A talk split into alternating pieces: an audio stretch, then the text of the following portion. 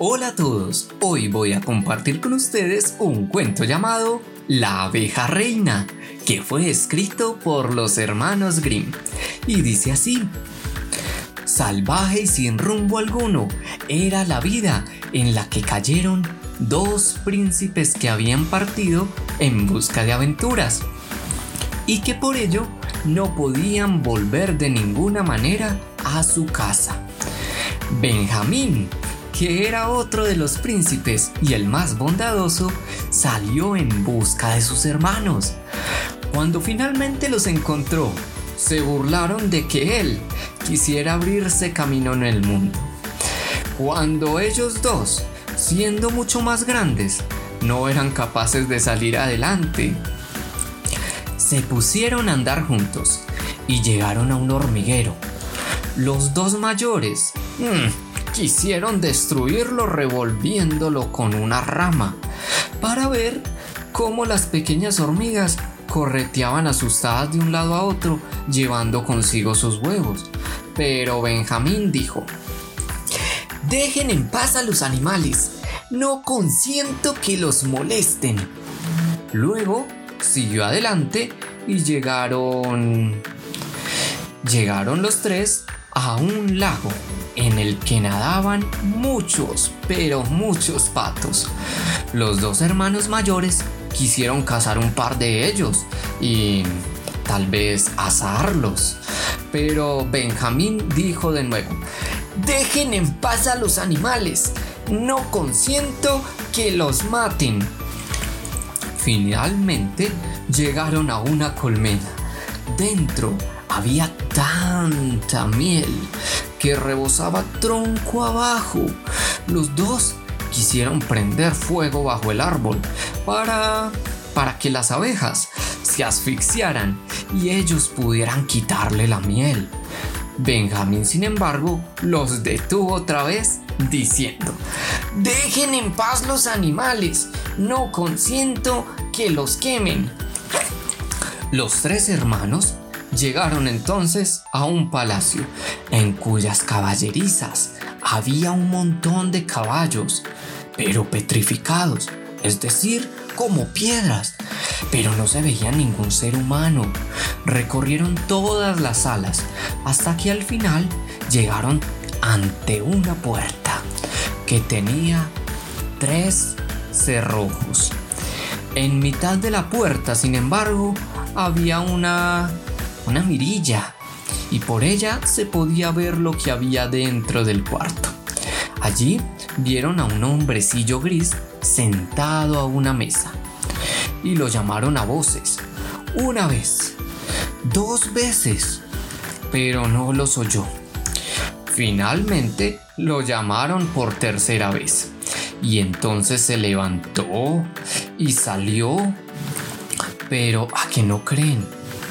No dijo ni una palabra, pero los agarró y los condujo a una espléndida mesa llena de alimentos por toda parte, y los invitó a comer. Y cuando hubieron comido todo lo que estaba en la mesa, llevó a cada uno de ellos a un dormitorio. Pues ya todos estaban cansados, así que durmieron.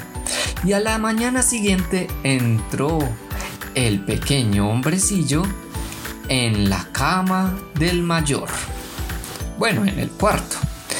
Le hizo señas con la mano y lo llevó a una mesa de piedra, sobre la cual estaban escritas 3 pruebas que habían que superar para poder desencantar el palacio. Bueno, la primera era así: en el bosque, debajo del musgo, estaban las 1000 perlas de la princesa. Había que buscarlas, y antes de que se pusiera el sol, no tenía que faltar ni una sola, o de lo contrario, quien hubiera emprendido la prueba se convertiría en una piedra, así como estaban los caballos petrificados. Bueno, el príncipe, algo asustado pero un tanto valiente, fue allí y se pasó el día entero buscando, pero cuando el día llegó a su fin, no había encontrado más que 100 de esas perlas que le habían encomendado.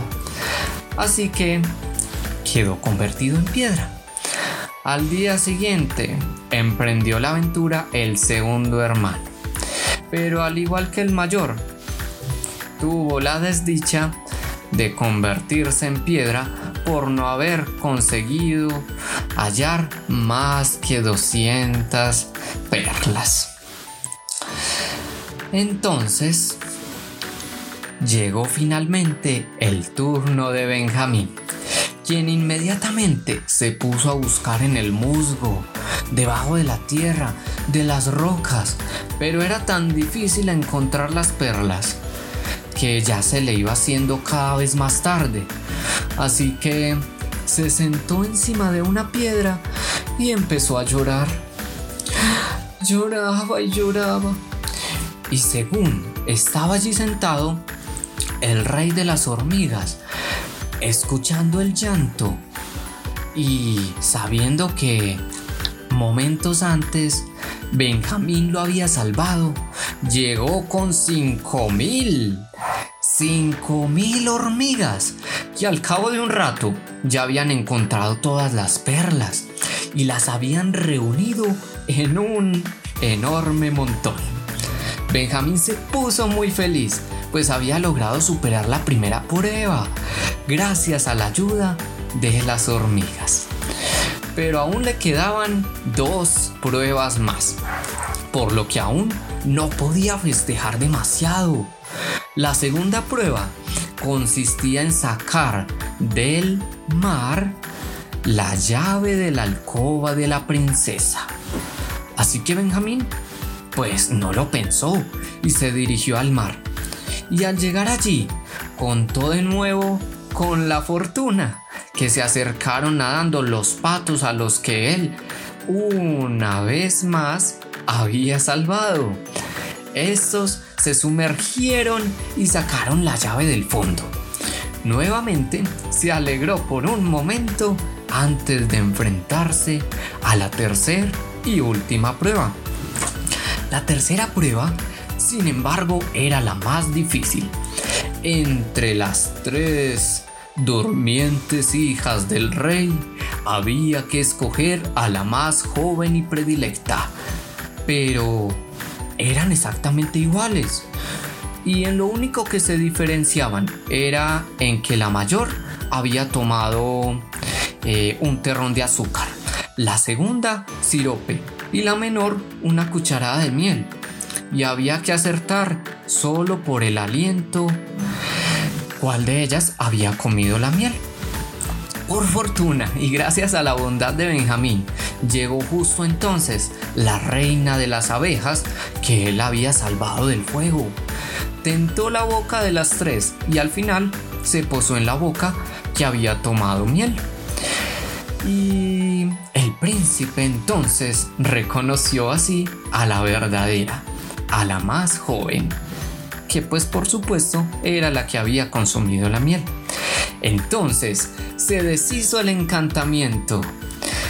Todo quedó liberado del sueño y los que eran de piedra recuperaron su forma humana, incluyendo los hermanos de Benjamín. Benjamín se casó con la más joven y predilecta de las princesas, y cuando murió el padre de ella, se convirtió en rey. Por su parte, sus 2 hermanos se casaron con las 2 hermanas y siguieron el buen ejemplo de su hermano, cuidando siempre de todos los seres de la naturaleza. Fin.